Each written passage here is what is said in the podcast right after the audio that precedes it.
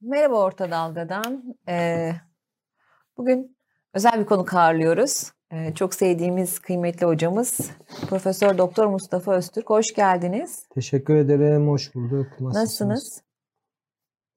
Aynı beya diyeyim. Aynı beya diyorsunuz. Evet. Ee, kaderimse çekerim durumunda mıyız? Tabii Yok. size bunu soracağım hocam. Yani Kader diyemezsin. Sen, sen kendin, kendin ettin. ettin. Evet. Öyle diyelim yani. Evet. Ee, bir kere daha soracağım. Deprem kader mi? Deprem deprem bu dünyanın yani yazılımında, algoritmasında deprem de olur, sel de olur, başka afetler de olur. Yani jeolojisinde, fiziğinde, dünyanın tasarımında bunlar imkan olarak mevcuttur. Bu anlamda kaderdir. Tıpkı bizim genetik kodlarımızın bizim irademiz dışında oluşması bizim o kodlarla birlikte hayata gözümü açmamız kader olması gibi. Coğrafya kaderdir mesela derler ya. Hı hı. Bu topraklarda artık hali hazırda bulunuyor olmamız bizim kişisel iradelerimizi, tercihlerimizi aşan, dışında kalan bir şeydir. Tamam bu bir belirlenmişlik anlamında kaderdir ama depremin olacağı, biteceği ve dünyanın başka birçok coğrafyasında kaç defada olduğu, vuku bulduğu dikkate alındığında depreme karşı yapılıp yapılmayanlar kader falan değildir. Yani. Bunun kader diye Allah'a izafe edilmesi düpedüz bühtanda bulunmaktır. Çünkü şimdi Şili'de 1906'da deprem olmuş. Bakıyorsunuz 3000 kişi ölmüş. Yaklaşık 8 buçuklar veya 9. 1960'ta bir daha olmuş. 1650 kişi ölmüş. 2010'da bir daha olmuş Maule bölgesinde 8.8 500, 500 kişi. Siz oraya manşet attınız. Evet.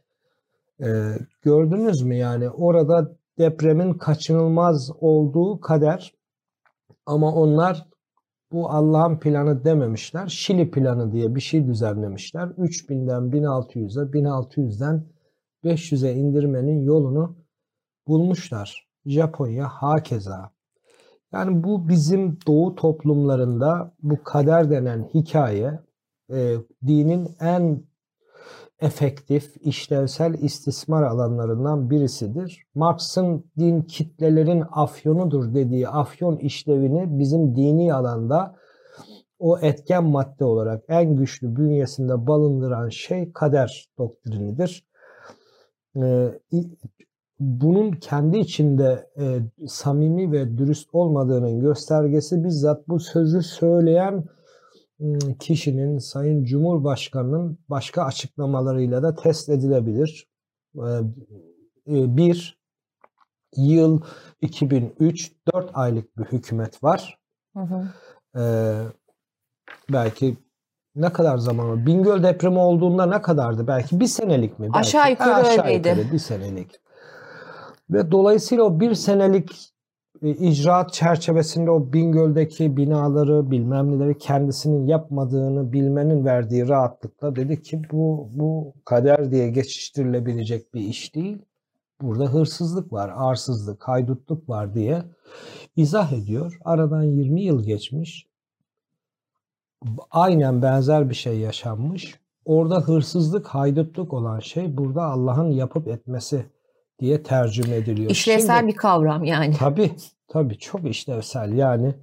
Ayrıca dikkat ederseniz bizim kader anlayışımız genel olarak söylüyorum bunu gayri ahlakidir. Dürüst de değildir. Şöyle. Başarıları kendine yazar, biz yaptık olur. Başarısızlık veya zayiat veya bir sıkıntı çıktığında Allah'tan geldi olur. Mesela gene Cumhurbaşkanı'ndan örnek vereyim. TOKİ örnek gösterdi. Kader planına dahil etmedi. TOKİ planına dahil etti. Bak bir tek bina yıkılmadı dedi. Orada kendi başarısını özellikle ortaya koydu. Oraya hiç kaderi dahil etmedi. Yıkılanlara kaderi dahil etti yani. Nerede yıkılan varsa, nerede sorun ve arıza varsa arıza Allah'tan geliyor dedi. Ama e, başarı e, Kulluk vazifesinin uygulanmasından geliyor evet, öyle mi? orası bizim başarımıza yazılması gerekiyordu. Bizde de böyle değil midir genellikle? Başarı olunca biz yaptık olur, hak ettik olur, layıktık da layığımız sayesinde bunlara sahip olduk denir. Başarısızlıklar olduğunda, sıkıntılar ortaya çıktığında sorumluluk almak yerine bunun kendi muhasebesini yapıp öz eleştiri yapmak yerine Allah'tan geldi olur. Açıklama tarzımız budur. Hiç dürüst değildir kader. Kader kelimesinin Kur'an-ı Kerim'de kullanımı da böyle kainatta randomize, gelişi güzel, e, ölçüsüz hiçbir şey yok demek. Biz her şeyi bir kaderle yarattık. Hani biz diyoruz ya şu kadar yeter diye. Şu kadar dedim o kadar işte o kader Kur'an-ı Kerim'deki kaderdir. Her şeyin bir hesap kitaba göre yapılması yani dünyadaki suyun miktarı, işte havanın miktarı işte bundan bahsediliyor. Ve bu şekilde e, kader yani limite ölçüye göre yapılması da bize bu dünyada bir yaşam alanı veriyor. Kader bununla ilgili. Başka türlü bir Kur'an-ı Kerim'de bu kelimenin kullanımı da yanlış bizim dilimizde. Onu söyleyeceğim. Ben burada e, çok üzülüyorum ama işlevini bildiğim için ve millet de millette de bir ironik mi desem, paradoksal mı desem ilginç bir şey var. Bunu söyleyeyim mesela. Geçen de bir yerde söyledim. Hem acı çekiyor, inim inim inliyor. Yani ezeli, ebedi, mutlak iradenin yeryüzüne afet olarak yansıması yani Allah'tan geldi yani kaderde. Hem inim inim inliyor hem de o kendini inim inim inleten kaderiyle böyle bize eza cefa çektiren Allah'a sığınıp gene huzuru, dinginliği onda bulmaya çalışıyor. Yani ona Stockholm sendromu mu denecek, ne denecek bilmiyorum ama böyle bir açmazı da var yani. Hem bu orada gördüğü enkazın nereden geldi bu? Ondan geldi diyor. Hem de gene o acıyla birlikte gene ona sığınmaya Ya da çalışıyor. isyan ediyor. Ya da isyan ediyor yani. Ama başını kaldırıp da e, dünyada günde 3 öğün sallanan Japonya'da bu işler nasıl oluyor? Onlar nasıl algılıyor? diye sormuyor. Cenab-ı Allah kainatın tek yaratıcısıysa bu onun planları genellikle bizim üstümüzde mi sınanıyor diye de sormuyor. Niye? Ampulü AKP icat etti diyen bir kafa yapısının neyi sormasını bekliyorsun ki yani? Ne olabilir ki başka? Ne diyeyim ben yani? Evet. Dolayısıyla o da bu halk üzerinde bu kader planı hikayesinin tutacağını bildiği için Sayın Cumhurbaşkanı ya 2003'te öyle demiyordum. Bugün niye böyle diyorum diye bir muhasebe yapmaksızın anında söylüyor. Çünkü biliyor ki karşılık bulacak. Kader planı sanki bir tek bizim ülke için geçerli gibi bir Tabii tabii. e, Evet. durum var. Dünyada bilmiyorum yani başka bir ülkede böyle bir felaket olduğunda Yani Almanya'da mesela diyelim ki e, bir tren kazası olsa e, bu ray yani raydan çıkma imkanı her zaman trenin vardır. E, dolayısıyla bu işin fıtratında zaten olan bir şeydir diye bir başlık ya da bir açıklama görmek yerine bu tren kazasında bu insanları kim öldürdü diye başlık atarlar. Bunun katili kim çabuk hesap versin diye. E, Japonya'da da böyle olur. Hatırlıyor musunuz şu Osman Gazi Köprüsü'nün inşası Hı hı. sırasında bir güvenlik halatının sıkıntı yapması yüzünden bir işçinin can vermesi üzerine sorumlu yetkili mühendisle mühendis ilgili etti. intihar Harakiri etti. yaptı. Harakiri yaptı yani. Bu bir ahlak. Dolayısıyla şöyle diyeceğiz. Kader inancı bizde ahlaksızlığı da besleyen, tetikleyen hem Allah'a karşı hem kullara hem kendimize karşı ahlak ve sorumluluk duygumuzu hırpalayan, yıpratan bir şey, kavram. Evet, Peki hocam evet. e, Bizi ahlaken deforme eden bir kavram yani. Onu söyleyeyim. kader. Evet. Ama yani hani sanıyorum bu e, anlayışta böyle değişmeden devam ya burada edecek. yakın vadede bu doktrinin değişme şansı yok. Bu zihniyetin değişme şansı yok. Bir millet olarak da aşırı duygusal böyle e, biraz arabesk bir melankolimiz de var bizim yani. Böyle acıdan zevk çıkarmak gibi yani. yani Urfa biberinin ağzımızı yaktığında hem ederiz hem acayip bir keyif alırız. Yani öyle de bir yapımız olduğu için biz irrasyonel bir toplumuz açık söyleyeyim yani. İrrasyonelitemiz yani duygusallığımız böyle doktrinleri kabullenmeye teşne olduğumuzu da gösteriyor. Bir de bizim millet olarak bir genetiğimiz var yani davranış genetiklerimiz. O yüzden de pek şansımız yok bizim yani. Yani rasyonel bir toplum olma e, ihtimalimiz ve imkanımız üzülerek söylüyorum yok ya. Yani. yani bu bizim kaderimiz. Ha, bu bizim kader ya. Ama bu kader kaç asırda mayalandı, şekillendi, bu hale geldi onu bilmiyorum yani. Evet. Peki şimdi hakikaten e, Türkiye'nin e, karşılaştığı en büyük felaketlerden bir tanesi ve muhafazakar kesiminde e, yoğun yaşadığı bir bölgede oldu aslında bu evet. e, deprem. İnsanların maneviyatını bu tip olaylar nasıl etkiler? Yani inançlarıyla ilgili sorgulamalar olur mu yoksa daha fazla e, dinleriler mi ya da ateistler e, İslamiyet'e, dine daha çok sarılır mı? Böyle böyle ne düşünüyorsunuz? Ben ateistlerin dine sarılma ihtimallerinin yani bu dehşeti yaşayıp görüp korkup ya Allah'ın bazen böyle ağır tokatları da oluyormuş. Kendimize gelelim deyip İslam'a dönecek olanların mümkündür ama ben oranlamaya vurulunca bu istikametten geri dönen yani inançsızlıktan Allah'a yönelenlerin sayısının çok daha düşük olduğunu düşünüyorum. Hı hı. Ee, daha ziyade ya Rabbi bu neydi şimdi yani?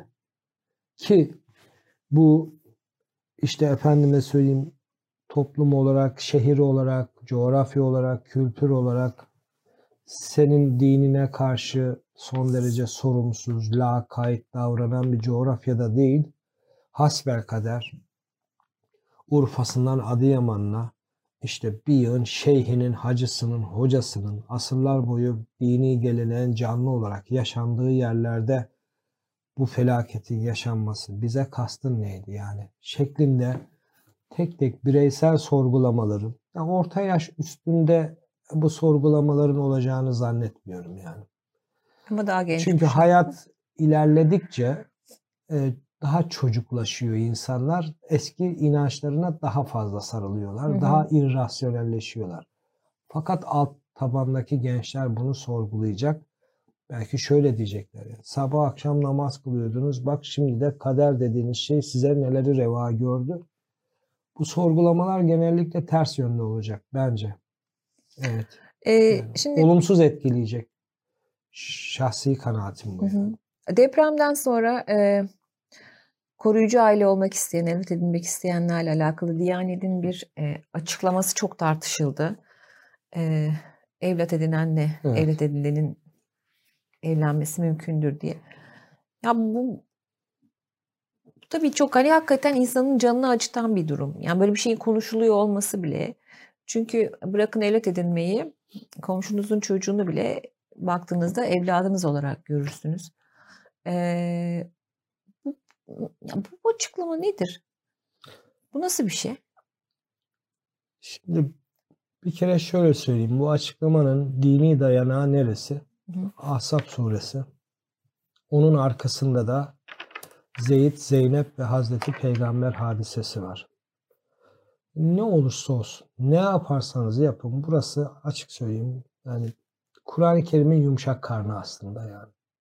Burada bir müfessirler, Arap müfessirler özellikle olayı anlattığı biçimiyle e, masaya yatırdığınızda bunun altından çıkamazsınız. Bugünkü vicdani, ahlaki şeyinizde. Ama Böyle evlatlık kurumu o hadise özelinde tabii fıkada yansımış. Denmiş ki evlatlık alanla evlatlık arasında miras hukuku doğmaz. Mahremiyet ilişkisi de doğmaz falan. Tam bunlar fıkıh kitaplarında uzun uzadıya anlatılmış. Ama bugün 43 bin, 45 bin bu bildiğimiz sayı belki gayri resmi 70-80 bin vatan insanın vefat ettiği ortamda bu hengamede kıyamet hengamesinde muhtemelen insanlar sordular ya bu çocuklardan birini sahiplenip koruyucu aile olarak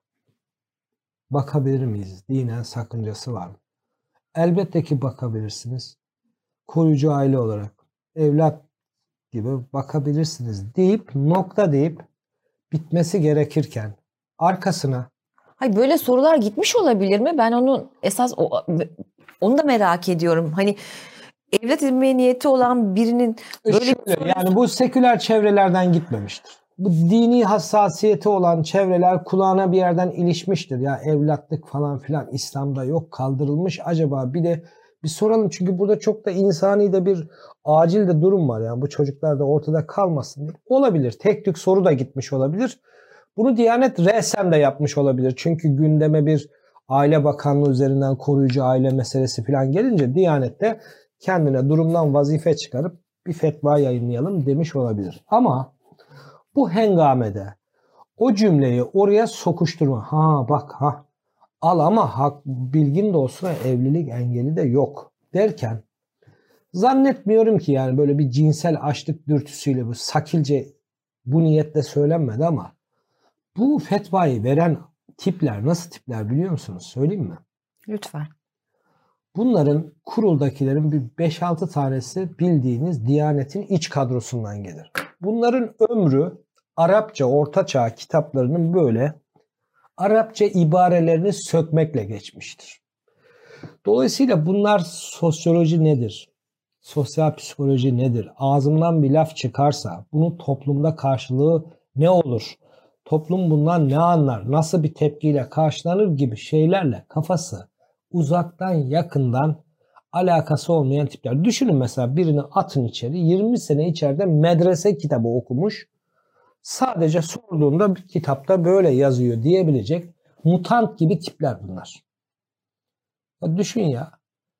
E, meal yorum değildir. Allah'ın orada kastettiği ibarenin ta kendisidir diyebilecek kadar cahil. Böyle kafa bu. Bu insanların zihinleri orta çağdaki Merginani'nin hidayesi, Kasani'nin bedayı sanayisi dediğimiz kitapların o skolastik metinlerin içinde surf yapıyor yani başka. Zihin orada. Dolayısıyla burada bu cümleyi söylediğimde ben yanlış bir şey söylemiş olurum diye düşünmüyor. Efendim kitapta böyle yazıyor diyor. İnsan psikolojisindeki yansıması ne olur bunun? Söylenecek yer mi, zaman mı? Bu nasıl bir çirkinlik? Aklına o mu geldi senin bir adam?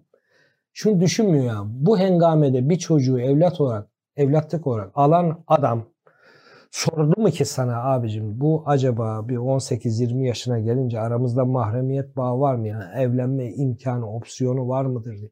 Bunu mu sordu?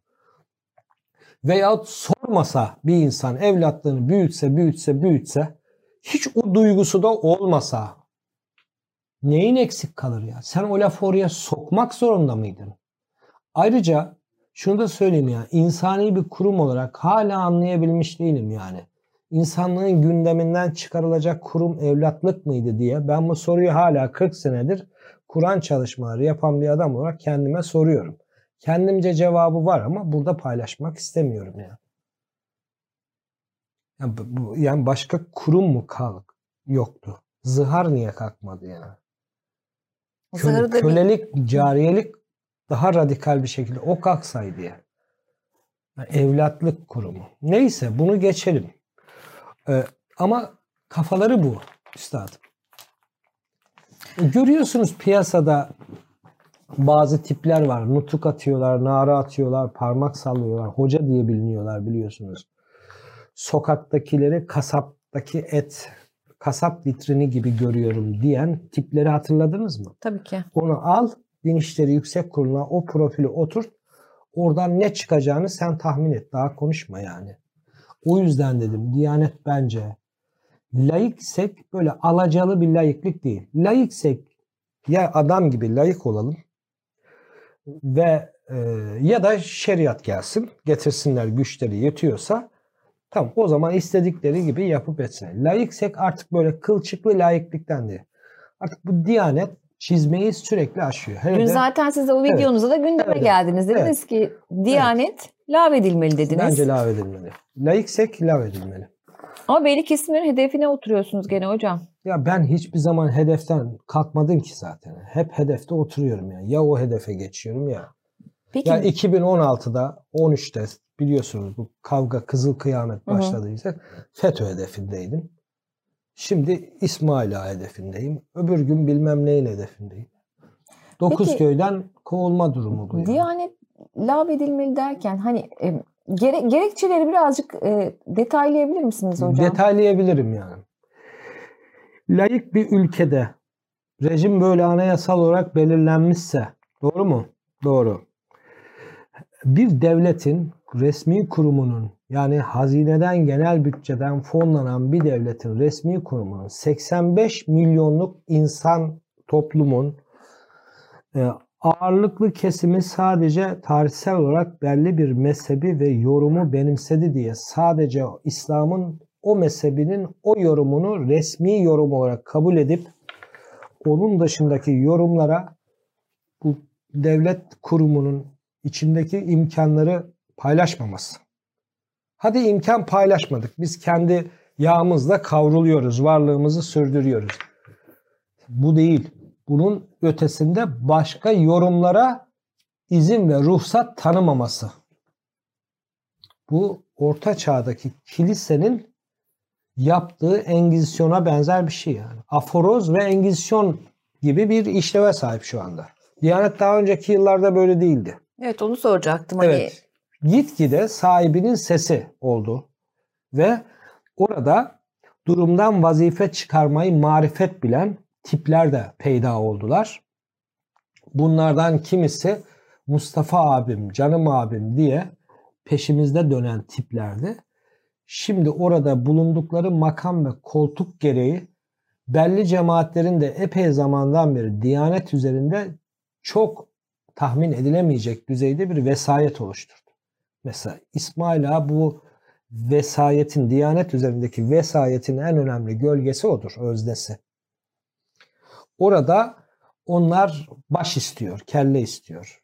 Veya cadı avı gibi bazılarının budanmasını ve aradan çıkarılmasını istiyor.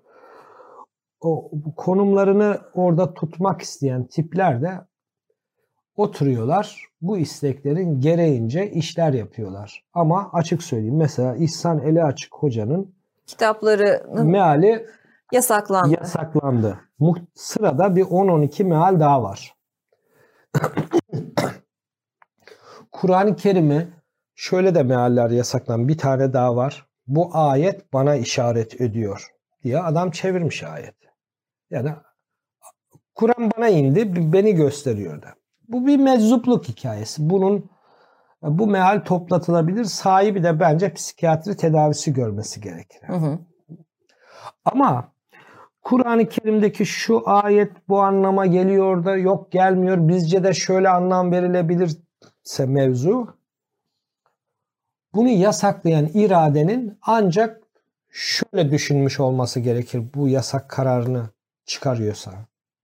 Ben Allah'la fiili olarak iletişim halindeyim. Bizzat ona soruyorum. Ya Rabbi Bakara suresi 102. ayeti nasıl çevirmemiz gerekir? Ondan bana bilgi geliyor. Ona göre biz burada Diyanet'te Allah'tan gelen çeviriyi esas alıyoruz. Senin mealini, senin mealini, senin mealini bu Allah'ın çevirisine göre yasaklıyoruz demesi lazım. Böyle bir imkan var mı? Biz Allah'la görüşüyoruz. Ayetlerin mealinin doğru çevirisini ona göre yapıyoruz. Ona göre yasak koyuyoruz diye. Var mı? Yok. Sen de orada bir bakış açısını temsilen bu meallere yasak koyuyorsun. O bakış açısı İsmail Ağa'nın sünniliğinin bakış açısı. İsmail Ağa ve cemaatinin Sünnilik perspektifinden meale bakıyor. Bunlar olmaz diyor. Yarın da bir başkası gelir başka bir perspektiften şu mealler olmaz derse bu oyuncak mı bu devlet kurumu veya diyanet? Bu bu kadar yüzer gezer bir şey mi olmalı? Olmayacak. Türkiye'de siyasi e, yön, istikamet değiştikçe bütün her şey A'dan Z'ye değişiyorsa, din alanı da bu kadar kaygan bir zemin haline geliyorsa ve siyasetin oyuncağına dönüşüyorsa o kurum oradan kaldırılma. Bırakın halk kendi dindarlığını, kendi dini ihtiyaçlarını kendileri şey yapsın. Azınlıklar kendi yağlarıyla kavruluyorlar değil mi? Türkiye'de gene başka başka inanç grupları var. Nusayriler var. işte Türkmen Alevileri var. Bilmem şunlar var. Bunlar var. Doğru mudur? Doğrudur. Onlar da öyle. Abi Sünniler de böyle olsun. Sünniliğin içinde Şafi, Caferiler var. Siz e, vergiyi 85 milyondan toplayıp sadece belli bir inanç grubunu fonlayıp o inanç grubunun görüşünü de esas alıp o başka insanları yani sizi fonlayan insanların önünü kesmek, e, imkanlarını kısıtlamak, budamak hakkına sahip değilsiniz. Bu meal konusunda bu yasaklama kararını çıkaran vatandaş o meal komisyonunun başındaki kişi aha şuradan söylüyorum bu bir tehdit değil. Ama vakti zamanı gelince anayasal suç işlemekten çünkü 24. madde yanlış hatırlamıyorum insanların ifadelerini dile getirme, düşüncelerini aktarma ve paylaşma özgürlüğü var mıdır? Vardır. Layık bir ülkede hangi kanun maddesi İslam'ın temel nitelikleri ya ya da bilmem nelerine aykırı yorum ve görüş beyan etmekten dolayı efendim kitabı toplatılır diye hangi yasal gerekçeye istinaden siz bunu yapabildiniz? Ben soruyorum yani. Hangi yasal dayanakla nerede yazıyor? Hangi kanun maddesinde? Gülay Hanım, siz İslam'ın şu şu konularında farklı görüş beyan ettiğiniz için ki orada şunun da olması lazım. Temel nitelikleri şunlardır. Bunlar böyle anlaşılacaktır diye yasada yazması bak siz bunu böyle değil böyle yasaya aykırı anlamışsınız diye bir metin yapmadınız. Şimdi orada siz o verdiğiniz makamın verdiği güç ve yetkiyi görevi suistimal ederek, kötüye kullanarak hoşunuza gitmeyen veya hoşlarına gitmediği bildirilen gereği yapılsın diye size e, talimat verilen kişilerin önünü engelliyorsunuz. Ben biliyorum Mustafa Öztürk meali hakkında karar, rapor düzenlenmiştir. Yasaklatma, toplatma. Bilgi olarak bilgi mı söylüyorsunuz bu. Bilgi yoksa bu. tahmin Bu duyum değil, bu bilgi. Gerekçesi ne olabilir sizin mealiniz? İslam'ın temel niteliklerine aykırılık. Yani oradaki arkadaşın ve arkadaşı arkadan itikleyen ve bu işleri yap çabuk diyen zihniyetin, çevrelerin hoşumuza gitmiyor arkadaşım bu görüşler.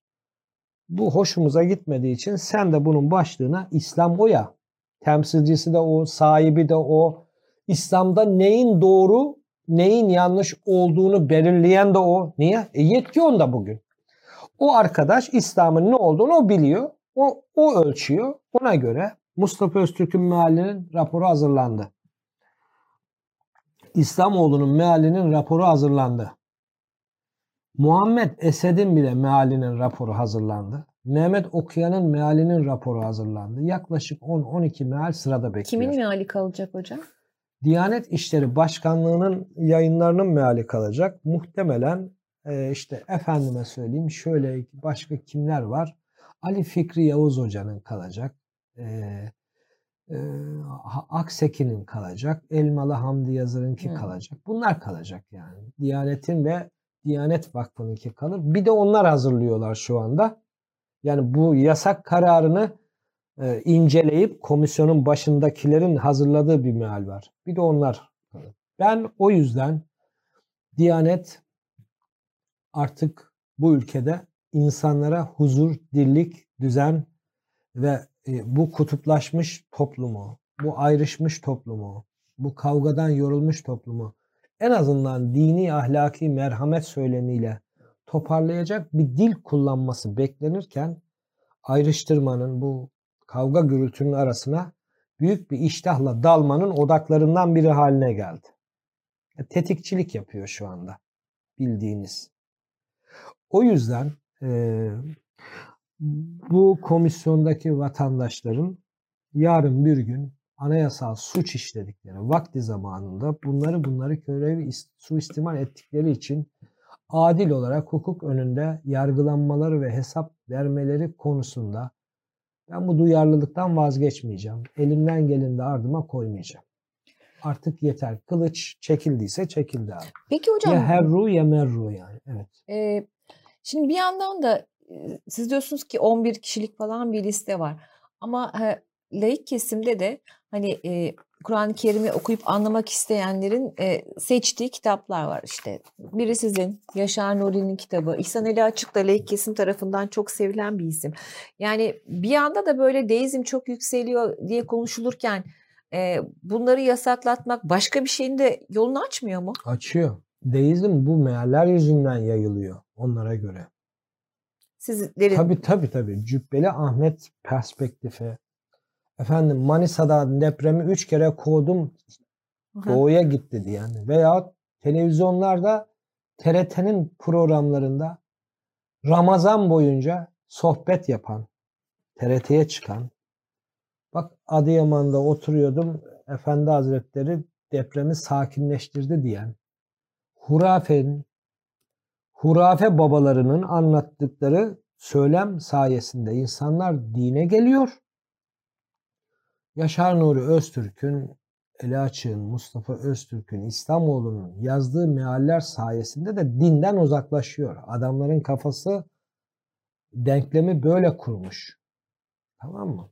Çek kılıcım Malkoçoğlu demiş bir izleyen size. Evet. Denklemi kafalarında böyle kurmuşlar. E, bu şeye benziyor bu ya. Eskiden sol cenahtaki fraksiyonlar böyle parçalanır, parçalanır, parçalanır da Abi de minnacık olsun bizim olsun diyen bir anlayış vardı. Bunlar da öyle. Din bunların e, e, pastaları ya. O pasta minnacık bir dilim de kalsa bizim olsun gerisini aradan çıkaralım. Yeter ki pastaya çökelim. Yani bu milletin gencinin, gelecek kuşaklarının falan gerçekten dinden uzaklaştığı, uzak onların umurunda olan bir konu değil. Şu anda Şu anda ne oldu? Bulundukları konumu tahkim etmenin sahip oldukları imkanları bu devlet bürokrasisinde bir makam olabilir. Bunun şehvetiyle bunun hazzını yaşamanın peşindeler. Bu hazzı yaşamak için de bulundukları konumu da tahkim etmek için şu andaki Türkiye'deki e, siyasetin bir alt birimi olan diyanetin veya dini söylemin hangi rüzgarın ne yönde esiyor? Hurafecilik yönünde esiyor. Cemaatler yönünde esiyor. Tarikatlar yönünde esiyor değil mi? Hemen kendini oraya adapte ediyorsun.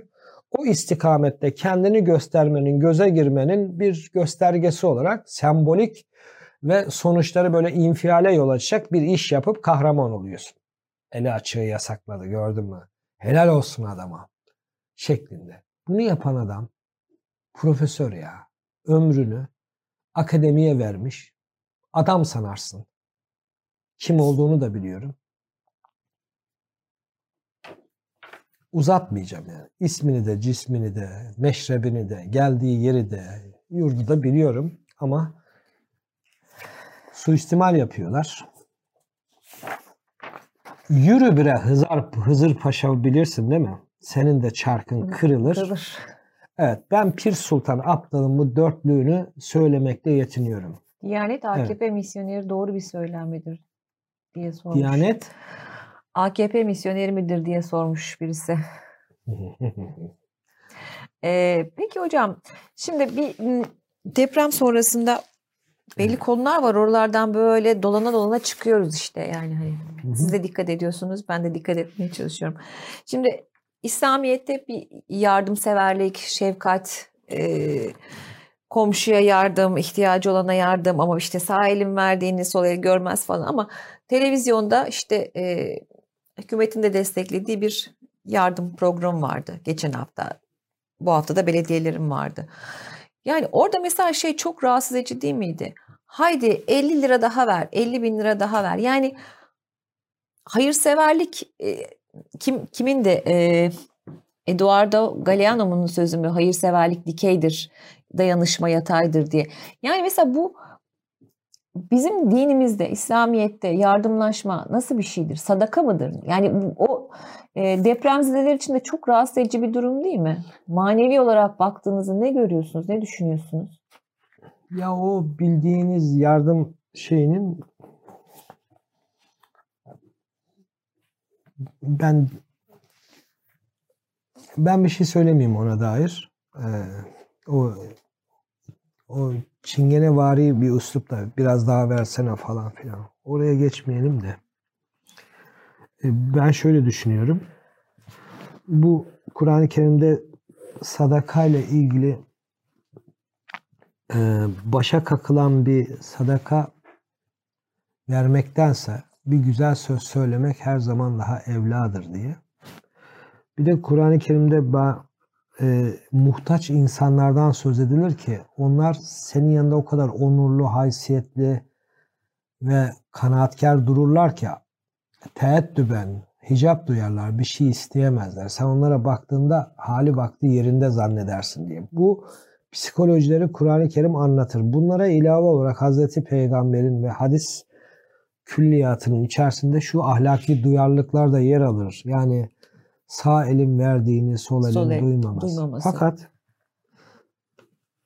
bugünkü bizim e, toplumdaki genel ahlak çürümesine, dinin ve dindarlığın artık hakikaten kelimenin tam hak ettiği anlamıyla söyleyelim.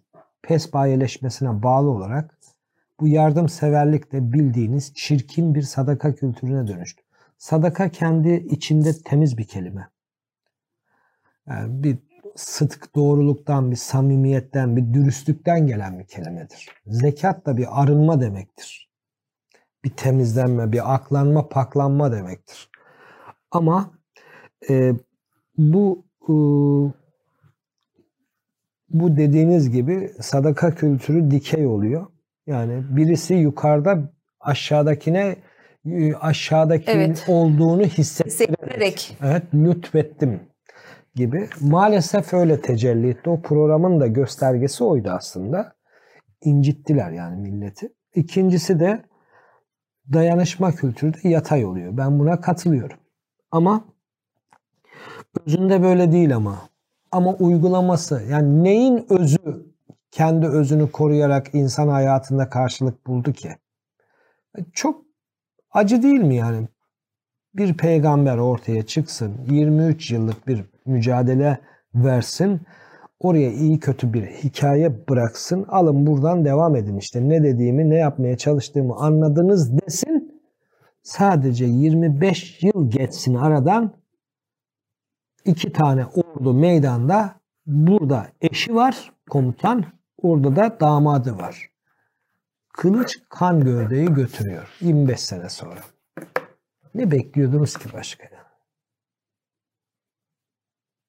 Yani sadaka kültürü artık dikey hale gelmiş. Al sana Hazreti Peygamber'den sonra 25 sene sonra ne olduğunu gördünüz. Bu din bu iktidarla bu güç ilişkisiyle bağı en başından beri hiç kopmamış bir şeydir.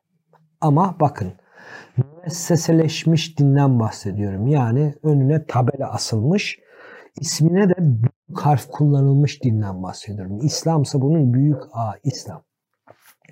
Burada güç odaklarının, iktidar ilişkilerinin, din, siyaset ilişkileri tarihin en başından beri daha peygamberin vefatı şurada, naaşı burada, şurada Kızılca kıyamet kopuyor. Ahmet Akbulut'un sahabe devri iktidar kavgalarını okuyun. Orada yazanların yüzde ellisi abartı olsun, yüzde ellisi doğru olsun. Bakın bakalım peygamberin naaşı daha toprağa verilmeden önce orada olmuş ya. Küfürler havada uçmuş mu uçmamış mı bir baksınlar.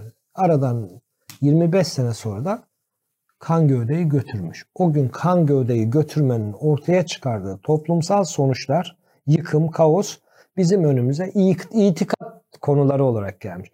Kader, insanın fiilleri, büyük günah işleyenin akıbeti nice olur falan. 15 asırdır ilahiyat fakülteleri sahabenin iktidar kavgasında döktüğü kanın hesabını itikad olarak anlatıyorlar yani. Din olarak anlatıyoruz yani. Dolayısıyla ben sonuçta din ve dindarlık isterseniz nefretinizden, öfkenizden ters takla atın. Hiç önemli. Din ve dindarlık bireysel, deruni bir tecrübe olarak mümkün mertebe konuşmadan, başkalarıyla alakadar olmadan kendini adam etme çabası, kendi ahlakını, kendi insanlığını, azalan iyiliğini çoğaltma çabası olarak suskun, sakin, efendice bir modda bireysel olarak yaşanacak bir şey olmaklıktan ibarettir. Kurumsallaşıp, örgütlenip bir hale geldiğinde güç zehirlenmesine bağlı olarak din iyiliği çoğaltmak için ben geldim diyen dinin organize kötülüğe teşne olduğunu, organize kötülüğün menba haline geldiğini Orta Çağ Kilisesi'nden de biliyoruz. Osmanlı'nın Şeyhülislamlıklarından da biliyoruz. Şimdi Diyanet'in yaptığından da görüyoruz. Organize kötülük yapıyor arkadaş orada. Meal inceleyerek.